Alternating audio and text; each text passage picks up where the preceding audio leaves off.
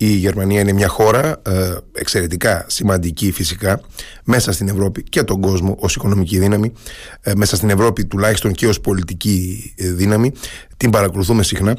Έχουμε σήμερα την τύχη να ακούσουμε τον Ρόναλντ Μαϊνάρντους, πολύ γνωστό αναλυτή διεθνών θεμάτων. Τον παρακολουθούμε συχνά για τις αναλύσεις του για τη Μέση Ανατολή, για τα ελληνοτουρκικά. Σήμερα όμως θα αφιερώσουμε τη συζήτησή μας στο πολιτικό προσκήνιο και τις επιδράσεις που έχει της Γερμανίας. Καλησπέρα κύριε Μαϊνάρτους. Καλησπέρα από την Αθήνα. Τι κάνετε, πώς είστε; Δόξα τω, όλα καλά. Ε, λοιπόν, έχετε νομίζω ε, παρακολουθήσει πάρα πολύ στενά τον τελευταίο καιρό το πολιτικό προσκήνιο της, ε, της Γερμανίας. Γράφονται και διαβάζουμε αρκετά πράγματα ε, για τους συσχετισμούς και τις τάσεις.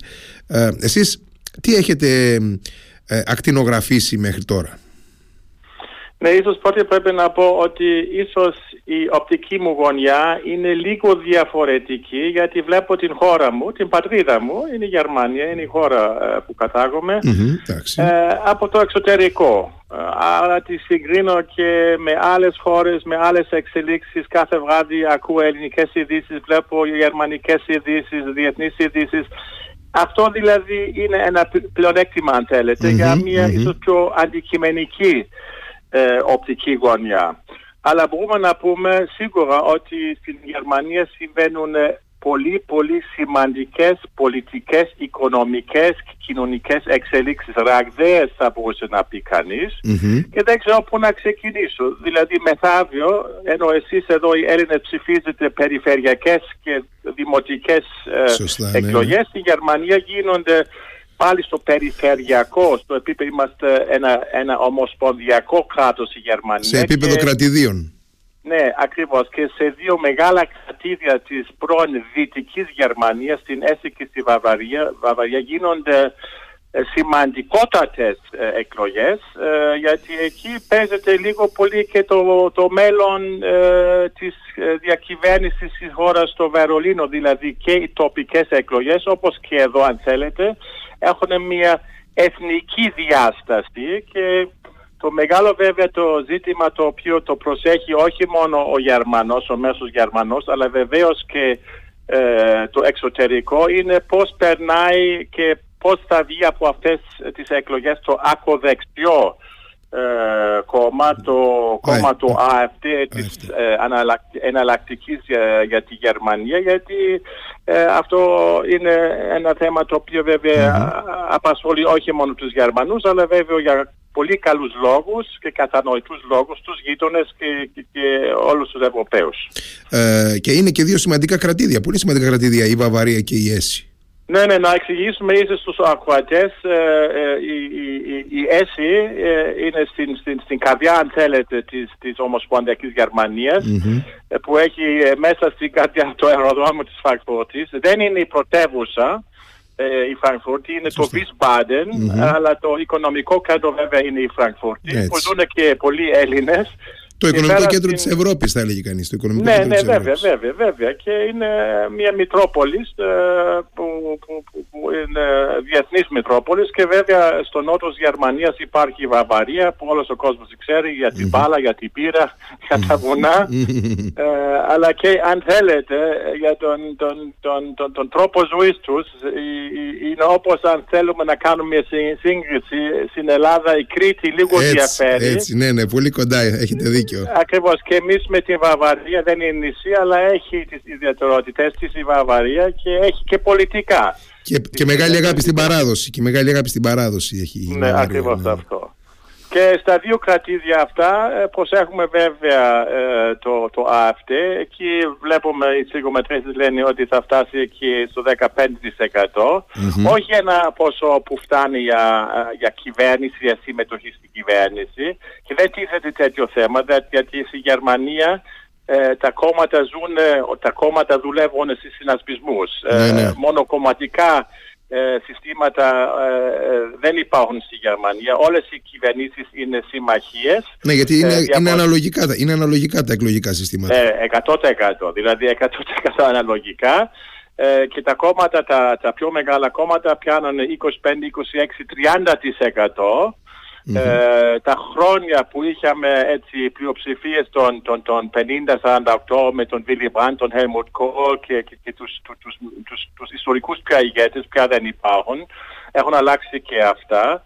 Αυτή η διάσπαση οδηγεί στην ανάγκη συνασπισμών και ας πούμε τώρα στο Βερολίνο υπάρχει μια κυβέρνηση ε, που, ε, που, που αποτελείται από τρία κόμματα. Το σοσιαλδημοκρατικό, το πράσινο, το, το φιλελεύθερο. Αυτό το τονίζω και ο Χαραλαμπίδη γιατί αυτό εξηγεί και ορισμένα προβλήματα ε, στην, στην, στην χάραξη της πολιτικης Η Ελλάδα αν θελετε έχει την πολυτέλεια, για, έχει μια μονοκομματική κυβέρνηση. Λίγο πολύ ο κ. Μητσοτάκης κυβερνά όσο θέλει. Ε, τέτοιες πρακτικές στην Γερμανία δεν υπάρχουν. Ο κύριος Σόλτς για το κάθε τι που πράττει ε, έχει ανάγκη τον συμβιβασμό, έχει ανάγκη τη συγκατάθεση ε, και των πρασίνων και των φιλελευθέρων και αυτά τα κόμματα διαφέρουν σε πολλά ζητήματα. Άρα υπάρχει, ε, υπάρχει ε, σε πολλές φορές μια αναποφασικότητα ε, που εκνευρίζει και τον κόσμο. Mm. Καταρχάς, ε, πώς θα πάει; Νομίζω ότι σιγά σιγά συμπληρώνονται περίπου δύο χρόνια από, από τη συγκρότηση του Άμπελ Κοαλιτσιών, του, ε, του ε, κόκκινου, κίτρινου και πράσινου συνασπισμού. Του φαναριού που το λέμε. Του φαναριού, ναι, ναι, πολύ σωστά. Ναι. Ε, πώς θα πάει η κυβέρνηση, δηλαδή δουλεύει ο συνασπισμός; Ε, δουλεύει βέβαια, δουλεύει, αλλά είπα ότι υπάρχουν δομικά ζητήματα mm-hmm. και οι συγκομετρήσεις ε, δεν είναι και τόσο θετικές. Ε, δηλαδή, σύμφωνα μια πρόσφατη συγκομέτρηση και έχω τα στοιχεία μπροστά μου, μόνο ένα 39% των ψηφοφόρων λένε ότι είναι σχετικά ικανοποιημένοι, αλλά 55% λένε ότι δεν είναι καθόλου ικανοποιημένοι. Ε, και αν θα γινόταν ε, την επόμενη Κυριακή ε, εθνικές εκλογές δεν θα έπαιρνε ο συνασπισμός μια πλειοψηφία. Ε, και το μεγάλο ζητούμενο είναι βέβαια τι θα γίνει με το AFD ε, γιατί ε, φέτος έχουμε τις περιφερειακές ε, εκλογές στα κρατήδια στην Δυτική Γερμανία. τα πράγματα είναι, είναι λίγο διαφορετικά, αλλά στην Ανατολική, στην πρώην Ανατολική Γερμανία, η Γερμανία πια είναι ενωμένη όπως ξέρουμε, ναι, ναι εκεί έχουμε έτσι τις τοπικές περιφερειακές εκλογές σε τρία κρατήδια του χρόνου. ε, και εκεί το, το, το ΑΦΔ είναι το κυρίακο κόμμα, παίρνει στις φυγομετρήσεις πάνω από 30 έως και 35% και εκεί θα δούμε τι θα γίνει. Ο κ. Σόλτς τι άλλο να κάνει, είναι αισιόδοξος, λέει ότι ορισμένα ζητήματα θα λυθούν, έχουμε δύο χρόνια Ε, δηλαδή, αλλά υπάρχει μια νευρικότητα, μια ανησυχία ε, σχετικά ε, με, με, με, με, με, με τους ψηφοφόρους κυρίως, ε, το κύμα, ας το πούμε έτσι, ε, των ακροδεξιών. Ε, ποια είναι τα, τα μεγάλα ζητήματα που απασχολούν τη, τη, τη δημόσια συζήτηση στη Γερμανία αυτή την περίοδο; Ναι, ε, είναι πρώτα απ' όλα το θέμα, το υπαριθμόν ένα θέμα το οποίο κυριαρχεί κάθε τομέα της πολιτικής είναι η κλιματική αλλαγή. Τώρα συγκρίνοντας τις συζητήσεις στην Ελλάδα με τις συζητήσεις στη Γερμανία είναι εντελώς διαφορετικές το κάθε τι που υπάρχει στο οικονομικό τραπέζι σχετίζεται με το κλίμα. Ε, γιατί αυτό οφείλεται και στο γεγονός ότι ο Υπουργός Οικονομικών και ο Αντικαγκελάριος είναι ένας πράσινος. Mm-hmm. Και παίζουν όλοι οι πράσινοι. Και βέβαια οι, οι, οι προκλήσει ε, του κλίματος είναι τεράστιες. Mm-hmm. Υπάρχει ένα μεγάλο έτσι, οικολογικό κίνημα και η πολιτική ατζέντα κυριαρχείται από αυτό. Από την αρχή αυτής της ε, διακυβέρνησης. Τώρα, εδώ και τώρα που μιλάμε σήμερα κυριαρχεί βέβαια το θέμα το, το μεταναστευτικό. Ε, και αυτό εξακολουθεί γιατί η Γερμανία έχει φτάσει σε ένα σημείο που συγκρίνεται με το 2015-16 που ο κόσμος και οι προοδευτικοί, οι φίλοι της μετανάστευσης της εισαγωγικά λένε πιάνει, ε, ε, φτάνει πια, δεν χωράει άλλος κόσμος. Και το λένε και οι πράσινοι έχουμε φτάσει σε ένα σημείο που δεν μπορούμε να δεχτούμε και άλλους. Αλλά η ροή των, των, των προσφύγων και των μεταναστών ε, συνεχίζεται και γι' αυτό υπάρχει μια πολύ πολύ έντονη, ε, έντονη ε, συζήτηση για το θέμα αυτό σε όλα τα κανάλια, όλος ο κόσμος έχει τη γνώμη του. Αυτή αν θέλετε είναι και η ομορφιά της δημοκρατίας. Υπάρχει πάρα πάρα πολύ συζήτηση. Η συζήτηση διεξάγεται κατά τη γνώμη μου σε ψηλό πολιτικό επίπεδο, αλλά οι λύσεις αργούν γιατί οι λύσεις ε, θέλουν συμβιβασμό και ο συμβιβασμός είναι δύσκολος γιατί τα, τα πολιτικά προγράμματα, τα πολιτικά προ, ε, κόμματα ανήκουν σε διαφορετικά στρατόπεδα. Έχουμε ένα κέντρο αριστερό, ένα οικολογικό, ένα νεοφιλελεύθερο κόμμα και ώσπου να βρουν αυτοί ένα συμβιβασμό σε τέτοια θέματα θέλει χρόνο και θέλει έτσι και συμβιβασμό. Αυτό είναι δύσκολο, αλλά είναι το θέμα ε, το, το, το μεταναστευτικό που κυριαρχεί την επικαιρότητα αυτή τη στιγμή. Ωραία. Από τη μία λοιπόν ε, φαίνεται ότι συμφωνούν όλοι στη, στη Γερμανία και εντός και εκτός κυβέρνησης ότι ε, πρέπει να, ε, να γίνει κάτι με τη ροή της μετανάστευσης ότι δεν, χρειά, δεν θέλουν, δεν χωράνε άλλοι μετανάστες στη Γερμανία. Από την άλλη όμως ακούμε και διαβάζουμε συνέχεια ότι η Γερμανία έχει σοβαρό πρόβλημα στην κάλυψη των, των θέσεων εργασίας που χρειάζεται για να δουλέψει η γερμανική οικονομία. Ναι, Έχετε δίκιο ε, και, και, και αυτό που είπατε στην αρχή, ε, στην αρχή της πρότασής σας είναι, είναι, είναι ζωστό γιατί ε, έχουμε μια κατάσταση ανάγκης. Δηλαδή υπάρχει ο κίνδυνος το κράτος να χάνει τον έλεγχο. το, αυτό για, για έναν μέσο Γερμανό που, που, πιστεύει στο κράτος είναι εντελώς απαράδεκτο. Και το ζήσαμε ε, το 2016 ε, με την κυρία Μέρκελ και ε, που, που έχασε τον έλεγχο, η αίσθηση ότι το κράτος χάνει τον έλεγχο των συνόρων, εκεί λίγο πολύ άρχισε η πτώση της κυρίας Μέρκελς γιατί χάλασε το, το, το αίσθημα της εμπιστοσύνης στο κρατος Δηλαδή εκεί υπάρχει μια συμφωνία, μπορούσα να πω μεταξύ όλων των κομμάτων, αλλά πέρα από αυτό, ε, στις λεπτομέρειες, γιατί μιλάμε για ένα θέμα με πάρα, πάρα πολλές διαστάσεις, δεν υπάρχει συμφωνία. Δηλαδή θα έλεγα ότι η νυν κυβέρνηση είναι πιο φιλελεύθερη, η αντιπολίτευση των χριστιανοδημοκρατών θέλει περιορισμούς, θέλει να επιστραφούν αυτοί ε, οι πρόσφυγες, οι άτυποι πρόσφυγες αμέσως, το λένε εύκολα αλλά γίνεται πολύ δύσκολα. Και βέβαια μετά είναι ακροδεξί που λίγο πολύ μιλάνε για το κλείσιμο συνόρων που είναι και πολύ δύσκολο στα πλαίσια της Ευρωμένης ε, ε, Ευρώπης. Αλλά ό,τι είπατε είναι πολύ ζωστό. Άκουσα σήμερα εχθές έναν εκπρόσωπο της γερμανικής βιομηχανίας που λέει για, για, για προσέξτε η Γερμανία για να, ε, για να μένει στο επίπεδο ευημερίας που υπάρχει τώρα και αυτό το επίπεδο ευημερίας είναι ψηλό, όποιος ταξιδεύει στη Γερμανία το καταλαβαίνει, ναι, η χώρα αυτή βρίσκεται σε πολύ πολύ ψηλό οικονομικό επίπεδο. Το να διατηρείται αυτό το επίπεδο πρέπει κάθε χρόνο κάθε χρόνο να δεχόμαστε 1,9 εκατομμύρια ξένους. Μα πώς, πώς, πώς, ε, πώς συνδυάζονται τώρα αυτά τα δύο, δηλαδή...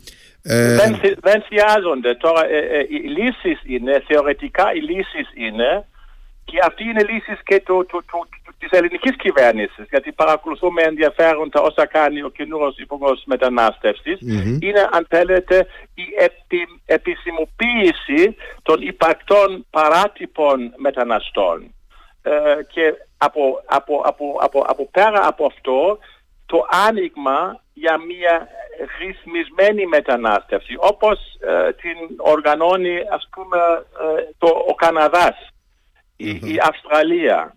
Δηλαδή όπως είπε και ο Πρωθυπουργός ο κ. Μητσοτάκης πριν από δύο μέρες στην Βαλέτα θέλουμε εμείς να είμαστε κυρίαρχοι πώς, ποιος, ποιος μπαίνει και ποιος δεν μπαίνει και όχι οι διακινητές και όχι οι εγκληματίες. Και με αυτό έχεις δίκιο αλλά το να κάνεις αυτό, να το λες αυτό είναι εύκολο. Ε, να ναι. το εφαρμόσεις αυτό είναι άλλο πράγμα πάλι. Ε, και εκεί γίνεται η μεγάλη συζήτηση. Ε, αλλά νομίζω εκεί σιγά σιγά προς αυτή την κατεύθυνση οδεύουμε. Αλλά με όλη αυτή την συζήτηση, με αυτή την εξέλιξη, θα δείτε ότι βέβαια η Γερμανία αλλάζει. Ήδη η Γερμανία αλλάζει ε, ε, την φυσιογνωμία της. Εγώ τώρα σε λίγες μέρες θα ξαναπάω στη Γερμανία όπου η γυναίκα μου έχει σπίτι στο Μάνχαιμ. Το Μάνχαιμ είναι μια πόλη που κατοικείται κατά 50% από ξένους. Η πλειοψηφία είναι Τούρκοι. Mm-hmm. Υπάρχουν συνοικίες που είναι τουρκικές. Εντελώς τουρκικές. Υπάρχουν εκεί συνοικίες που πια δεν σερβίρεται αλκοόλ. Δηλαδή αυτά συμβαίνουν, αυτή είναι η τιμή που λίγο πολύ εμείς την πληρώνουμε για το δημογραφικό μας ελλειμμα Και η Ελλάδα βρίσκεται στο ίδιο πρόβλημα. Πολύ απλά. Οπότε ε, αυτά τα φαινόμενα οπωσδήποτε τα βλέπει η πλειοψηφία, η μεγάλη πλειοψηφία των Γερμανών πολιτών και δημιουργούν έντονο προβληματισμό. Γιατί η γερμανική κοινωνία είναι μια ε, σοβαρά δημοκρατική κοινωνία. Αυτό το λέτε εσείς. Ναι. Θα ήθελα να το πιστέψω αυτό και νομίζω ε, τις περιπέτειες ε, τις έχουμε, έχουμε, ε, έχουμε σπουδάσει και ξέρουμε ακριβώς τι θα πει αυτό. Ε, αλλά βέβαια όταν υπάρχει η άκρο δεξιά, εδώ όμως να πούμε ότι το ότι αυτό πρέπει να το διευκρινίσω και να το τονίσω, το ότι ένα 20% ψηφίζει άκρο δεξιά δεν θα πει ότι όλοι αυτοί είναι φασίστες. Αυτό δεν είναι ε, πρέπει να πούμε ότι ένα 30, αυτό δείχνουν οι σφυγομετρήσεις, ένα 30% ε, των ψηφοφόρων της AFD θα έλεγαν ακροδεξί, ακροδεξί.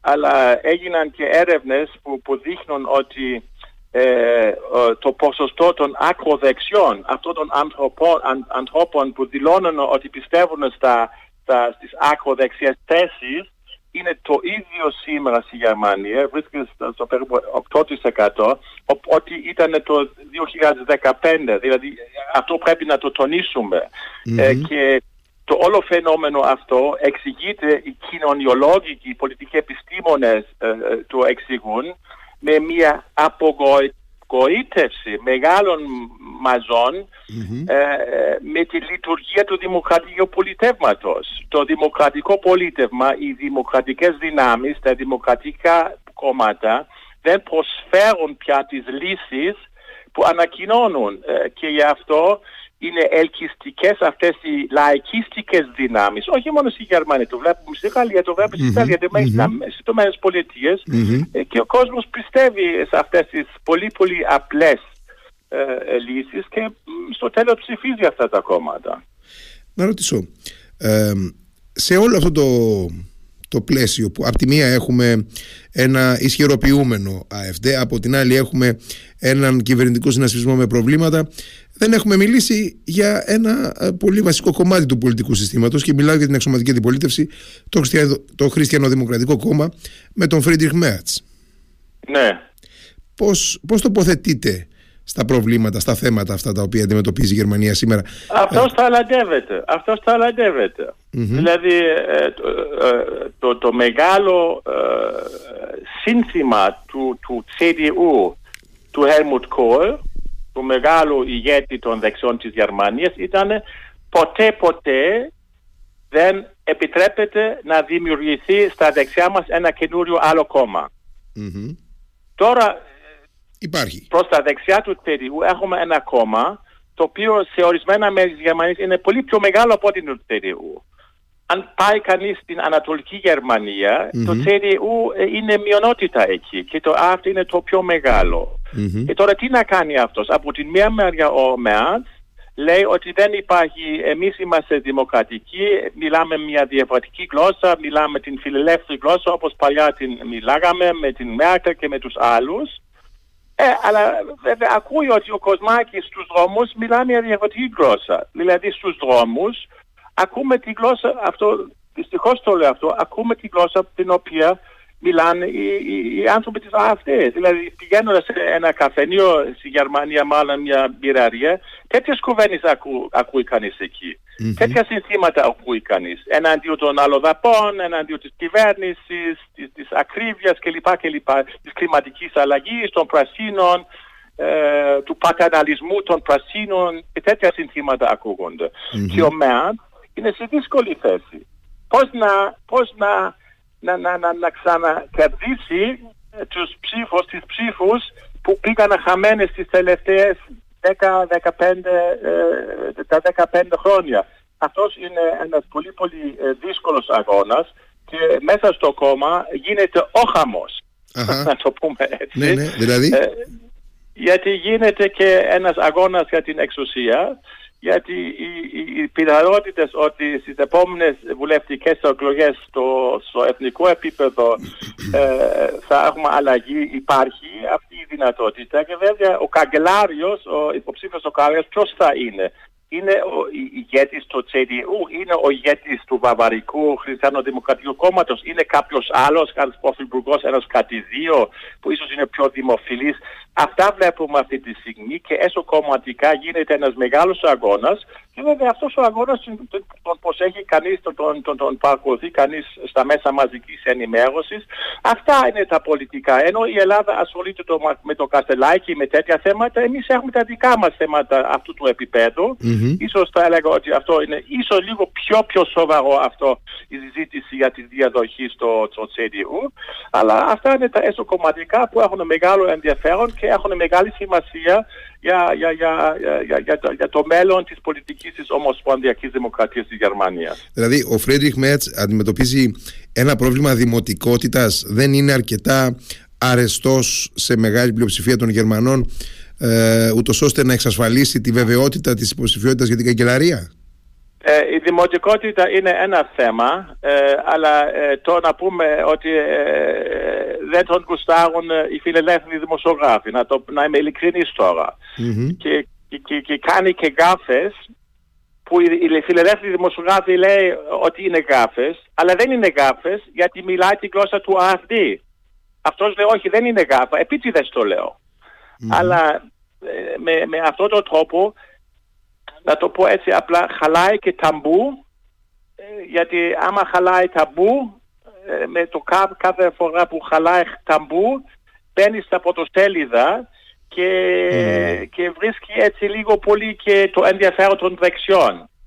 Ε, και για αυτό το λόγο οι, οι φιλελεύθεροι και οι, και, και οι αριστεροί δεν τον χωνεύουν καθόλου. Και αυτό έτσι στα, στα, στα, στα μεγάλα μέσα μαζικής ενημέρωσης, στη δημόσια ραδιοφωνία και στη δημόσια ραδιοφωνία και τηλεόραση στη Γερμανία που λίγο πολύ είναι κεντροαριστερή, φοβερή γενική γενίκευση αυτή, αλλά λίγο πολύ ε, έχει, έχει, έχει δυσκολίες ο, ο Φρίντριχ Μερτς. Άρα δηλαδή, ουσιαστικά έχει και ένα σοβαρό πρόβλημα επικοινωνίας με ένα πιο μετριοπαθές, πιο κεντρώο κοινό θα λέγει κανείς, από το οποίο το CDU λογικά θα προσδοκούσε να, να απορροφήσει ψηφοφόρους. Ναι, κοιτάξτε, υπάρχει και εντός του κόμματος ε, μια πολύ ουσιαστική στρατηγική συζήτηση ε, αυτή η στρατηγική συζήτηση υπάρχει και, και σε άλλα κέντρο-δεξιά κόμματα. Υπήρχε και στην, ε, στην Νέα Δημοκρατία. Υπάρχει και σε άλλα τέτοια κόμματα. Είναι ένα μεγάλο παραδοσιακό κόμμα και πάντα ζητάνε να πάμε λίγο πιο, πιο, πιο αριστερά, να πάμε λίγο πιο δεξιά. Και ο κ. Μέρτ ε, θέλει να πάει πιο δεξιά γιατί ξέρει ότι από δεξιά κινδυνεύει. Από δεξιά κινδυνεύει η, η, η Ένωση των Χριστιανοδημοκρατών. Γιατί εκεί έχουμε, έχουμε ένα 20, ένα 20, ένα 30% των ψηφοφόρων στην Ανατολική Γερμανία που έχουν χαθεί λίγο πολύ. Mm-hmm. Mm-hmm. Οπωσδήποτε είναι, είναι πολύ μεγάλη δεξαμενή ψήφων αυτή. Ναι βέβαια, βέβαια, βέβαια. Mm-hmm. Και ε, το ζήτημα είναι ότι τα ζητήματα που μιλάμε ε, δεν είναι, είναι δομικά ζητήματα.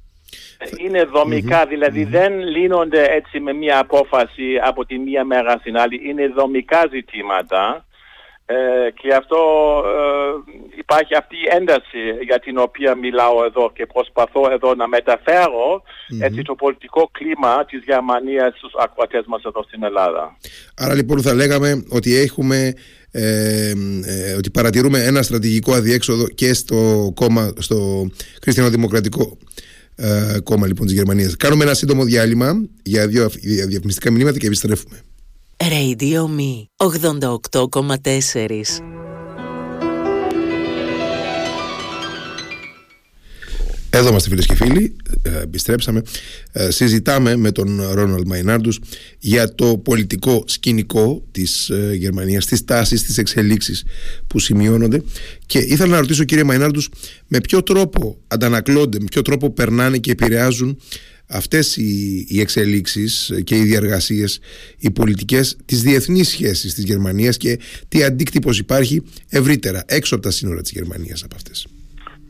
Αυτό εξαρτάται, δηλαδή είναι αρκετά τα, τα θέματα. Ας πούμε τώρα στο θέμα το μεταναστευτικό που είπανε, ε, είπαμε, υπάρχει μια σχετικά ε, έντονη ε, απομόνωση της γερμανιας και έκανε μια παροχώρηση στο Βερολίνο, μια σχετικά μεγάλη παραχώρηση τελευταία με την συμφωνία για, για, τον κανονισμό κρίσης που τώρα άνοιγε το δρόμο για να, για να βγουν μια συμφωνία 27. Στο θέμα της Ουκρανίας πάλι ένα τεράστιο όπου η Γερμανία δυσκολεύτηκε στην αρχή αλλά τώρα νομίζω ότι βρήκε τον δρόμο, βρήκε έτσι ε, τη στόχευση και ανήκει στους κύριους υποστηρικτές ε, του Κιέβου ε, και δηλαδή υπήρξα εκεί. Αλλά πάλι εδώ πρέπει να τονίσω ότι η εξωτερική πολιτική της Γερμανίας εξαρτάται πάρα πολύ από τα έσω πολιτικά δεδομένα. Το προσφυγικό υπάρχει στην κυβέρνηση το Πράσινο Κόμμα που είναι φιλελεύθερος σε αυτά τα θέματα, είναι Ε, και ήταν δύσκολο για τους εκεί τους πράσινους υπουργούς να κάνουν αυτή την παραχώρηση. Μετά επιβλήθηκε ο Σόλτ. Είπε έτσι θα το κάνουμε και αυτοί δεν είχαν ε, το ίδιο με το θέμα της Ουκρανίας.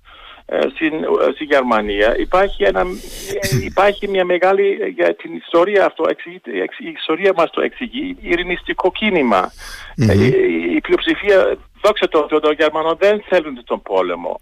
Ε, για, για, και για ιστορικούς λόγους γιατί, γιατί τον έχουν ζήσει.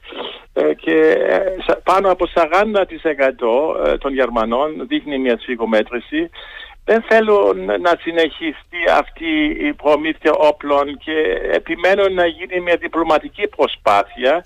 Και γι' αυτό ο κύριο Σόλτ ε, φαίνεται λίγο διστακτικός γιατί βέβαια ε, ε, στο κόμμα του έχει τέτοιους πολιτικούς που λένε για σιγά σιγά, για σιγά σιγά να κάνουμε μια προσπάθεια διαμεσολάβησης. Η αλήθεια, είναι ότι, η αλήθεια είναι ότι το κόμμα του έχει διακριθεί και για έτσι, στενές σχέσεις με τη Ρωσία. Ναι βέβαια, βέβαια. Οι πάρα πολλοί στενές, ορισμένοι θα το λέγανε και ρωσικό δεν θα πήγαινα τόσο μακριά, αλλά ναι, βέβαια υπάρχουν πολύ στενές σχέσεις γιατί αν θέλετε, στην Ρωσία και στον Γκόρμπατσοφ και στη Μόσχα, οφείλεται η επανένωση της Γερμανίας. Χωρίς την καλή συνεργασία με αυτούς, δεν θα γινόταν ποτέ η ολοκλήρωση της Γερμανίας όπως τη βλέπουμε σήμερα. Με την αφορμή... Αυτά πρέπει να τα δούμε και λίγο ιστορικά, καταλαβαίνετε. Με την, αφορμή αυτό ε, που λέτε, με την αφορμή αυτό που λέτε να θυμίσουμε ότι προχθές στις 3 ε, Οκτωβρίου ήταν και η επέτειος του Β' Vereinigung, της, επανέ...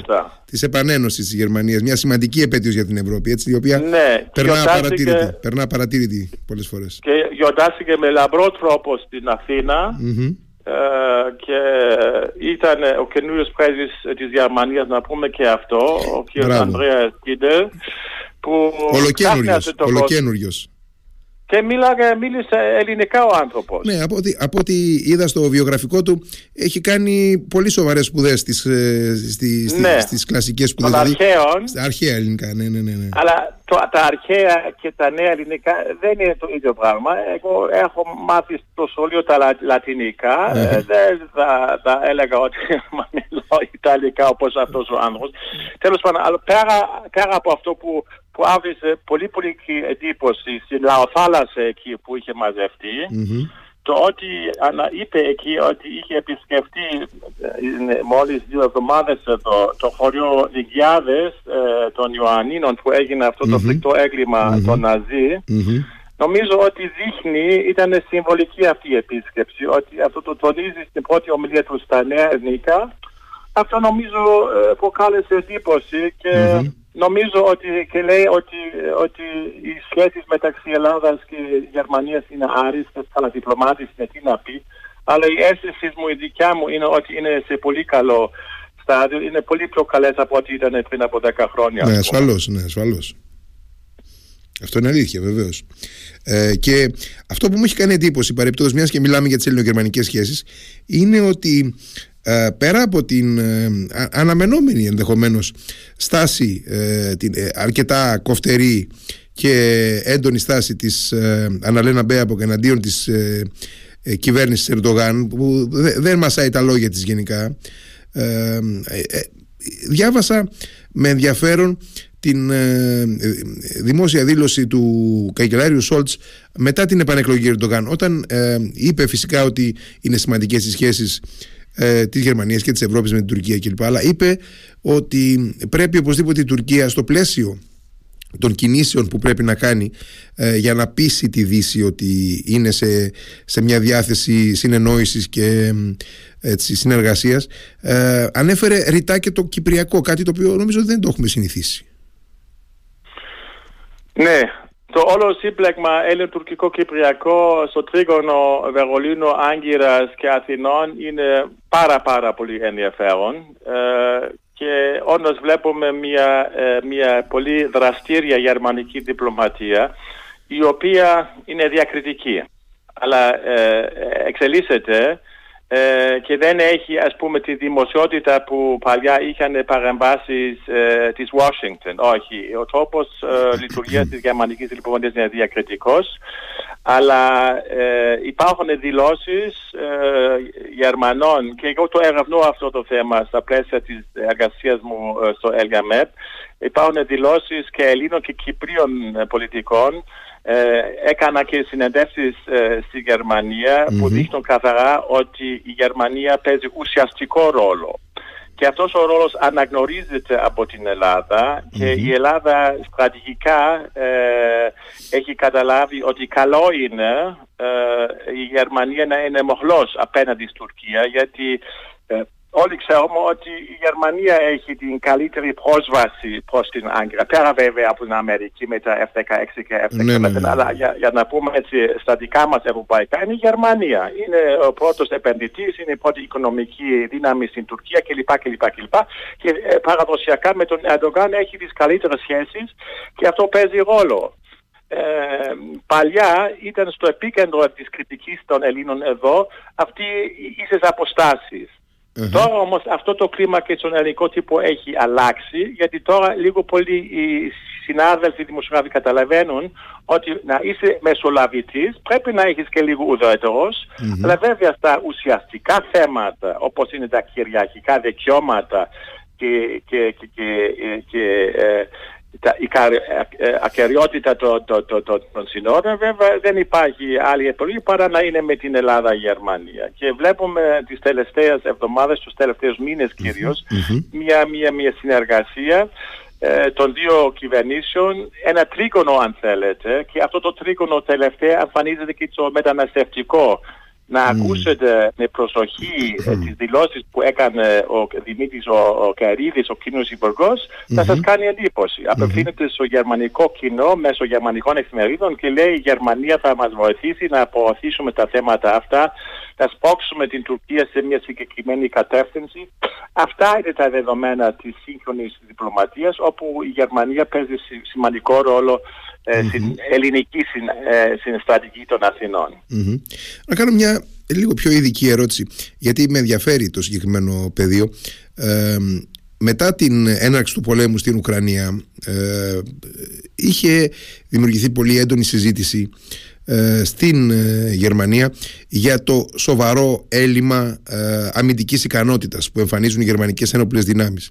Είχε τότε υποσχεθεί ο, ο καγκελάριος Σόλτς ένα πακέτο γίγας 10 ναι. 100 δις 100 δις, ναι, σωστά, σωστά, ναι. 100 δισεκατομμύριων ευρώ για την ανακαίνιση, το πούμε, τον, τον εξυγχρονισμό των γερμανικών ενόπλων δυνάμεων αν θυμάμαι καλά, η προηγούμενη ε, Υπουργός ε, Άμυνας, η Κριστίνε Λάμπρεχτ, δεν διακρίθηκε για την απορροφητικότητα και την αποτελεσματικότητά της ε, σε σχέση με αυτά τα κονδύλια. Το αντίθετο. Ακριβώς. Και αντικαταστάθηκε από έναν έτσι, αρκετά συμπαθή ε, Υπουργό, τον Μπόρις Πιστόριους. Ε, Πώς ναι. θα, θα, πάει, πώς θα πάει ο Μπόρις Πιστόριους αυτό το κομμάτι; Αυτός στο μεταξύ είναι ο πιο δημοφιλής πολιτικός. Για φανταστείτε. Ναι, ναι. Είναι ο πιο ε, δημοφιλής πολιτικός. Ε, είναι άνθρωπος πολιτικός του, ε, πιο δημοφιλής του S5 ή συνολικά πιο δημοφιλής; Όχι, όχι. Είναι πιο δημοφιλής. Mm. Είναι της Γερμανίας. άμα θα μπορούσε αυτός, άμα δηλαδή, δηλαδή υπάρχουν αυτές οι συζητήσεις έτσι στα παραπολιτικά, υπάρχουν και στα γερμανικά μίδια τέτοια, τέτοια δημοσιεύματα, θα μπορούσε αυτός να έρθει στη θέση του Όλαφ mm-hmm. μετά από δύο χρόνια. Mm-hmm. Και θα, μάλλον θα είχε καλύτερες ε, ευκαιρίες mm-hmm. το κόμμα αυτό. Όχι, αυτός εφαρμόζει, αυτός εφαρμόζει, ε, τροφοδοτεί την Ουκρανία, ε, οπλίζει τη Γερμανία. Ε, αφήτε σιγά σιγά, σιγά σιγά μιλάμε για αλλαγή ε, της βιομηχανίας, mm-hmm. θωρακισμένα και τέτοια μηχανήματα. Δεν γίνεται από τη μια μέρα στην άλλη να κατασκευαστούν. Αλλά αυτά είναι συστήματα που θέλουν ανάπτυξη, που θέλουν και έρευνα. Η Γερμανία διαθέτει τη τεχνολογία, αλλά θέλει, θέλει χρόνο αυτό και, και όλα αυτά που μιλάμε και αυτές τις μέρες για τις οικονομικές δυσκολίες της Γερμανίας και όντως υπάρχουν αυτές, δεν μιλήσουμε καθόλου για αυτό το θέμα. Mm-hmm. Ε, θεωρείται πάλι η Γερμανία ε, ε, ε, ο άρρωστος της Ευρώπης. Για αυτή τη χρονιά έχουμε ζητήματα, αλλά αυτά οφείλονται και στις συνέπειες, άμα θέλετε, του πολέμου ε, της, ε, της Ουκρανίας που, που χτύπησε πάρα πολύ γερμανική ε, οικονομία, κυρίως στο θέμα των κυριώσεων ε, για, το, για το εναέριο από τη Ρωσία γιατί η, το εναέριο της Ρωσίας ήταν η πηγή ατμομηχανή αν θέλετε της, της έχει, έχει, πολύ ενδιαφέρον, έχει πολύ ενδιαφέρον το θέμα αυτό με τα οικονομικά της Γερμανίας γιατί εμείς έχουμε στο μυαλό μας πάντα τη Γερμανία ως, μια, ε, ως ένα υπεροχιάνιο ας πούμε οικονομικό που δεν έχει ποτέ, ποτέ προβλήματα, ποτέ θέματα ας πούμε στην οικονομία της αλλά προφανώς δεν είναι έτσι. Και ε, εάν υπάρχει ανασφάλεια στην οικονομία ε, υπάρχει και ανασφάλεια στους πολίτες περισσότεροι. Ναι, ακριβώς. Και ακριβώς αυτό. Αλλά τώρα να πούμε ότι πάει χαμένη η Γερμανία οικονομικά και η αποβιομανοποίηση ε, είναι πρώτον πυλών. Είναι, είναι, είναι, δεν είναι ζωστά αυτά. Υπερβολές είναι αυτά. δηλαδη ε, όποιος έχει ταξιδέψει στη Γερμανία, όπως έχει δει τα εργοστάσια εκεί και τα προϊόντα της, καταλαβαίνει ότι δεν είναι ζωστά Αυτή τη στιγμή υπάρχει ένα πρόβλημα που οφείλεται στο, στο θέμα της τιμής της ενεργειας και, και παλεύει η βιομηχανία και γίνεται τεράστια συζήτηση στο βαθμό πώς να γίνουν, ε, σε ποιο βαθμό να, να, να, να, να πληρωθούν τα επιδόματα. Το άλλο μεγάλο θέμα, ε, δεν το θίξαμε καθόλου, είναι η ύφεση που παρατηρούμε αυτές τις εβδομάδες και τους μήνες στην Κίνα. Η Γερμανία ως κύρια ευρωπαϊκή οικονομική δύναμη από την αγορά της Κίνας. Η Volkswagen εκεί εξάγει τα αυτοκίνητα, όχι στην Ευρώπη. Εκεί εξάγει τα αυτοκίνητα η Volkswagen. Η Mercedes-Benz εκεί εξάγει τα αυτοκίνητα. Οι μεγάλες ε, βιομηχανίες εκεί, εκεί εξάγουν. Αυτές είναι οι μεγάλες αγορές.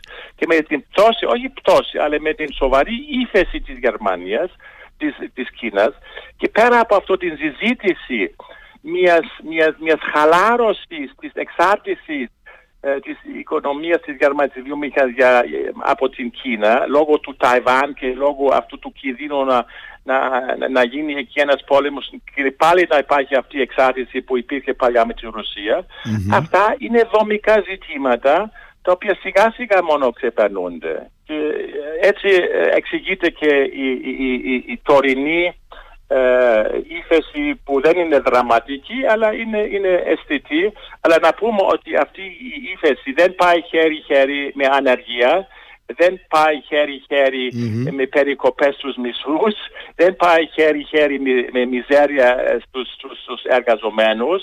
Οι εργαζόμενοι της Γερμανίας παίρνουν πολύ πολύ χοντρές αυξήσεις uh-huh. αυτά τα χρόνια uh-huh. ε, και αυτός είναι ένα, ένας λόγος ε, που έχει ζήτημα, υπάρχει ζήτημα εδώ και εκεί σε κάποιες βιομηχανίες.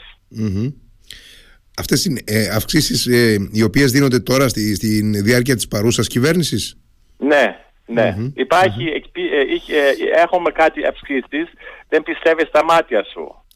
Ε, δηλαδή μιλάμε για αυξήσεις 20 ε, και 30%. Που έχουν να κάνουν και με το, με το πληθωρισμό βέβαια έτσι, επειδή υπάρχει πληθωρισμός. Ναι, ε, και μιλάμε με, με FAPAX, FAPAX 5, 7, 8, 10%, 10.000 ευρώ. Και τα συνδικάτα, και αυτό πρέπει να το τονίσουμε, έχουν λόγω του δημογραφικού ε, τα συνδικάτα είναι πιο δυνατά σήμερα. Δηλαδή οι διαπραγματεύσεις, οι συνολικές διαπραγματεύσεις που γίνονται στη γερμανια αυτές τις, τα συνδικάτα ε, τις διαξάκουν από μια θέση ε, δυναμης ε, και είχαμε ζήσει στη Γερμανία το απεργία στα τρένα, έχουμε, είχαμε ε, ζήσει απεργίες τώρα τελευταία των γιατρών, είχαμε απεργίες στα αεροπλάνα και τέτοια συμβαίνουν και στην δημόσια διοίκηση είχαμε απεργία γιατί ε, λίγο πολύ η εργατική τάξη πάλι στη εισαγωγικά, οι εργάτες λένε αυτή είναι μια ευκαιρία τώρα να πάρουμε κι εμείς ένα ε, και παίρνουν. Και η, η κυβέρνηση, η σοσιαλδημοκρατική κυβέρνηση, να το τονίσω αυτό, είναι της γνώμης και κάποιο δίκιο έχουν ότι καλό είναι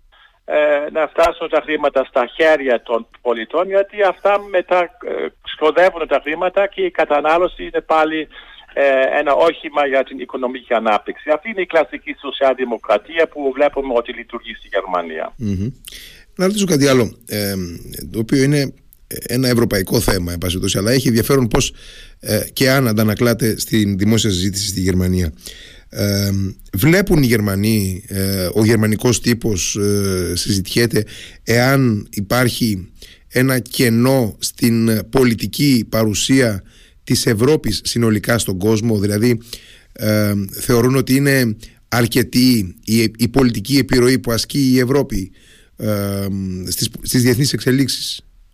Όχι, αυτό είναι ε, στρατηγικά. Ε, στην συζήτηση για τα εξωτερικά θέματα είναι το υπαριθμόν ένα θέμα και με μεγάλη ανησυχία όλα τα κόμματα βλέπουν μπροστά το τι θα γίνει του χρόνου στην αμερικη Ε, δηλαδή εκεί υπάρχει, πώς θα πούμε, ένα δίλημα. Από την μία μεριά υπάρχει αίσθηση στη Γερμανία ότι καλά εμείς ως Ευρώπη στεκόμαστε στα πόδια μας και είχαμε και φάσεις ε, επί ορισμένων ε, καγκελαρίων ότι ας πούμε στο, στο πόλεμο ε, στο Ιράκ πριν από 20 χρόνια ε, η Γερμανία δεν υποστηρίζει τους Αμερικανούς. Και είχε μια σημασία με τους Γάλλους εναντίον της εισβολής των ναι, Αμερικανών. και λίγο πολύ και μια συνεργασία με, με τη Μόσχα. Δηλαδή εκεί ήταν μια αν θέλετε αυτόνομη ευρωπαϊκή στάση. Τώρα με το, με, το, με, το, με το πόλεμο στην Ουκρανία αυτό δεν γίνεται. Και ναι. οι ατλα, ατλαντιστές τους λέμε, ατλαντιστές αυτοί που υποστηρίζουν ότι έχουμε ανάγκη την συνεργασία με τους αμερικανους είναι, είναι, είναι η κύρια δύναμη όλα τα κόμματα με εξαίρεση, με εξαίρεση τους πολύ αριστερούς και τους, και τους ακροδεξιούς. Οι ακροδεξιοί λένε καλά τι μας νοιάζει αυτό, τι μας νοιάζει ο πόλεμος εκεί στην Ουκρανία, εμείς με την Ρωσία έχουμε μια παραδοσιακή φιλία, Mm-hmm. Ας πάρουν η Ουκρανία, ας μας αφήσουν ήσυχα και δεν θέλουμε να ξοδέψουν όλα τα χρήματα για τα όπλα αυτά που δεν είναι δικά μας. Αλλά δεν είναι, δεν είναι η, η, η πλειοψηφία της γνώμης και ε, ε, δεν είναι και η, η πλειοψηφία ε, της κυριάρχουσας γνώμης στο Βερολίνο των κομμάτων, των, των, κομμάτων που, έχουν, που, που κυβερνάνε. Ε, αυτοί ε, επιμένουν, επιμένουν ε, στον Ατλαντισμό, στην, στην στενή συνεργασία με, με την Washington. Και εκεί υπάρχει και μια ένταση αν θέλετε εντός της Ευρωπαϊκής Ένωσης μεταξύ του Παρισιού και του Βερολίνου. Σωστά, το, το Παρίσι εδώ και εκεί θα προτιμούσε να έχει λίγο πιο αυτονομία στην Ευρωπαϊκή Ένωση κλπ. Εκεί υπάρχει μια ένταση αλλά αυτή είναι παραδοσιακή. Πάντα υπήρχε και μάλλον πάντα θα υπαρχει Μάλιστα. Ε, κύριε ε, Μαϊνάρντους, ε, ήταν νομίζω ε, εξαιρετικά διαφωτιστική όλη αυτή η συζήτηση και η ανάλυση σας για την εσωτερική πολιτική μόχλευση στη Γερμανία και για τους τρόπους με τους οποίους όλη αυτή η κινητικότητα αντανακλάται και στο διεθνές επίπεδο. Σας ευχαριστώ πάρα πολύ για την υπομονή σας. Εγώ πιστεύω με τις γνώμες ότι έχει ενδιαφέρον επηρεάζει έμεσα και την Ελλάδα. Βεβαίως. Και καλό είναι και σας ευχαριστώ για την φιλοξένεια και για την υπομονή σας. Εγώ, εγώ ευχαριστώ και ευχαριστώ για την υπομονή σας για, την, για τη φωνή μου η οποία δεν είναι ακόμα καλά. Όχι, μια χαρά και περαστικά και ε, γεια σας από την Αθήνα πάλι. Γεια σας, καλό βράδυ, ευχαριστώ και πάλι πολύ. Αντί, ναι, ευχαριστώ πολύ, ναι, γεια.